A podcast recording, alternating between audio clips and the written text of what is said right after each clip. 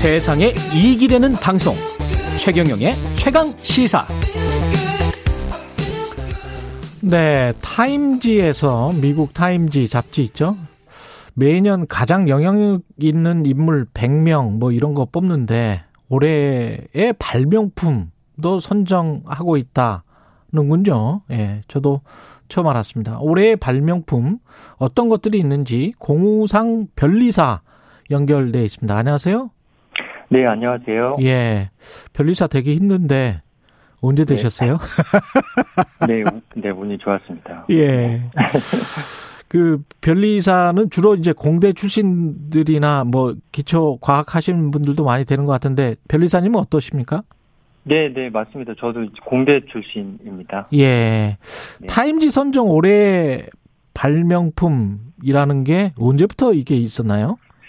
네, 그 타임지가요. 예. 2001년부터 매년 여행이나 뭐 교육, 의료 등 그 26개 부문 부문에서 그 혁신적인 제품과 서비스 100개를 선정해 발표하고 있습니다. 네, 예. 올해도 100개의 제품이 발표되었으며 이 중에서 눈여겨볼 만한 상품 그리고 한국 제품들이 포함되어 있어 소개해드릴까 합니다. 예, 예, 예. 그 저- 저랑 대화하듯이 말씀하시면 돼요. 예. 네네네. 그 발명품에 특별한 트렌드 같은 게 있습니까? 네, 어, 제가 좀 정리를 해봤는데요. 예. 그 올해 그 발명품 3대 키워드는요, 그 코로나, 친환경, 디지로그인 것 같습니다. 디지털과 아. 아날로그를 합한. 코로나, 친환경, 디지로그, 예. 네네, 그렇습니다. 그래서 코로나 백신과 가정용 검사 키트가 포함되어 있고요. 예. 그래서 뭐 당연히 재택근무가 많이 늘어났잖아요. 예. 재택근무나 원격 수업이 늘어나면서 이때 사용할 수 있는 뭐 업무 효율 관리 device 예. 그리고 화상회의, 국제 화상회의용 플랫폼 재택 치료 기술 등도 들어갔고요. 예. 그리고 뭐 플라스틱을 사용하지 않거나 동물성 단백질을 대체하는 대, 대체 단백질 등 예. 뭐 그런 친환경 제품들도 많이 선정되었고요. 마지막으로 그 레트로 감성 유행하잖아요, 요즘에. 예. 그 그러면서 이제 종이 카메라 아니면 어쿠스틱 드럼의 소리를 내는 전자 드럼 등의 그 디지로그 상품도 많이 보였습니다. 아, 그렇군요. 이게 사회 트렌드를 따라가네. 코로나, 친환경, 디지로그. 그러니까 디지털과 아날로그의 합성어 같은 거죠. 이게 디지, 네네 디지로그. 맞습니다. 코로나로 인해서 이제 재택근무나 사무실에서 꼭 근무할 필요가 없어져서 또 업무, 그런데도 업무를 효율화시킬 수 있는 어떤 장치들 이런 게 뭔가요? 구체적으로 설명을 해 주시면?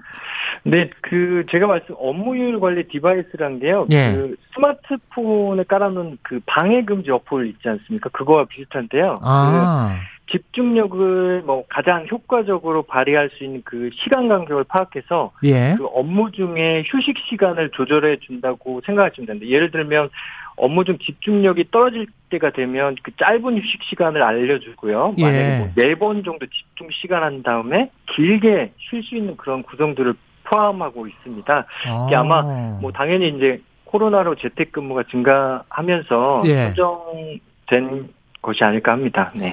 우리가 뭐 운동을 할 때 헬스장에서 타임랩 같은 거 뭐 그런 거군요. 그러니까. 네네 그런 거라고 유사하다고 예. 생각하시면 되겠습니다. 일할 때도 확실하게 하다가 딱 그런 음. 어떤 알람 같은 게 울리면 좀 쉬었다가 다시 네네. 하고 뭐 이런 식의 네. 예, 그런 것도 아이디어 상품이 되고 다른 네. 게또 이제 서로 간에 소통을 할 수 있는 원거리에 소통할 수 있는 그런 것들도 이제 업무 효율화와 관련돼 있겠죠? 네네. 그게 이제 화상회의 플랫폼인데요. 사실 예.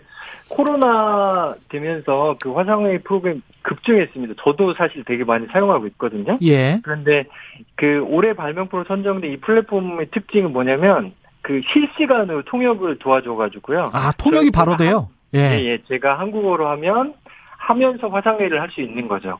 너무 좋네. 예. 네. 저도 꼭 한번, 저는 아직 이용 못 해봤는데 꼭 여보세요? 여보세요? 어, 저도 꼭 한번 이용해 보고 싶다고 말씀하시면서, 예, 끊어졌습니다. 전화가. 예. 방해, 뭔가 뭐 금지, 방해 금지, 타임 뭐 이런 이야기를 하면서 전화가 또 묘하게 끊어지네요. 네네 네, 예. 네, 그렇네요. 예. 네. 그렇습니다. 친환경 관련해서는 또 어떤 것들이 있을까요?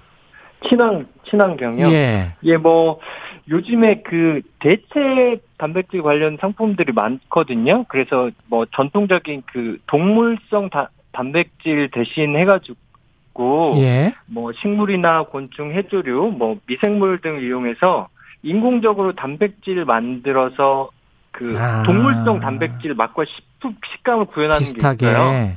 예, 예. 예. 그게 왜 그러냐면 기존에 이제 소, 돼지 등을 뭐 기르다 보면 그렇죠. 온실가스나 암모니아 배출 문제가 있거든요. 그렇습니다. 환경 오염 이슈들이 있습니다. 예. 그래서 이를 대체하기 위한 건데 이런 그 대체 단백질 시장에 친환경 바람을 타고 아마 가파르게 지금 성장하고 있는 것으로 보여집니다. 많이 팔리기도 하나요? 이런 것들이 대체 육들, 대체 식품들. 네네, 요, 요런 것들이 요즘에 이제 최근에 채식주의자들이 되게 증가하고 있잖아요. 예. 그래서 대체 단백질 관련 상품들도 여러 가지 포함되어 있거든요. 음. 예를 들면 식물성 참치라든지 예. 들어보셨는지 모르겠지만 꿀벌 없이 만들어지는 꿀 아, 그리고 배양 닭고기 이런 것들이 있는데요. 예. 뭐 식물성 참치는 뭐 참치가 아니고요. 예. 무, 해조류, 대나무, 뭐 대나무 섬유질 같은 거 넣어가지고 이렇게 만드는 건데 맛이 당연히 예 미세 플라스틱이나 수은 섭취 염려 염려가 없겠죠. 예. 바다에서 하는 그런 참치가 아니니까 예. 그리고 해양 생태계 파괴도 예방할 수 있겠죠. 맛은 식물성 참치지만 그 최대한 참치와 유사하게 잘 만들었다고 합니다. 그리고 예. 꿀벌 없이 만든 꿀이 있는데요. 신기하죠. 그 꿀과 그 동일한 분자를 가지고 있대요. 그래서 어. 맛과 꿀도 같고요. 영양학적으로도 꿀과 동일한데 중요한 건요꿀 꿀을 실험실에서 만든다고 합니다. 그리고 그리고 예. 배양 닭고기라는 게 있는데요. 예. 이게 이제 동물성 식품에서 비건 식품이라고 볼 수는 없는데 예. 음, 그게 다만 그 가금류 세포를 사용해서 대체 식품으로 만든 거예요. 그러니까 가금류 세포를 사용해서 예, 예. 그러니까 도살장을 사용하지 않겠죠. 이 점이 좀 주목할 만하다고 할 것 같습니다. 디지로그 상품들도 간단하게 소개해 주십시오. 아, 디지로그요. 예. 뭐, 뭐, 디지로그에 이제 그 종이 카메라라는 게 있는데요. 예.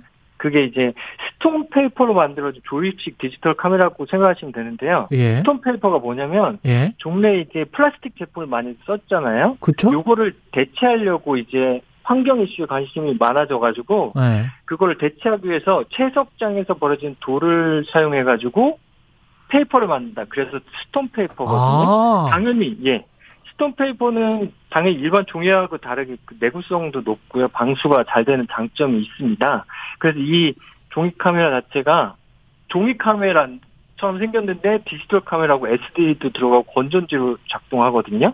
그래서 어. 이게 이제 빈티지한 디, 디자인과 아날로그 감성, 여기 이제 환경 문제까지 해결하면서 매우 주목을 받고 있습니다.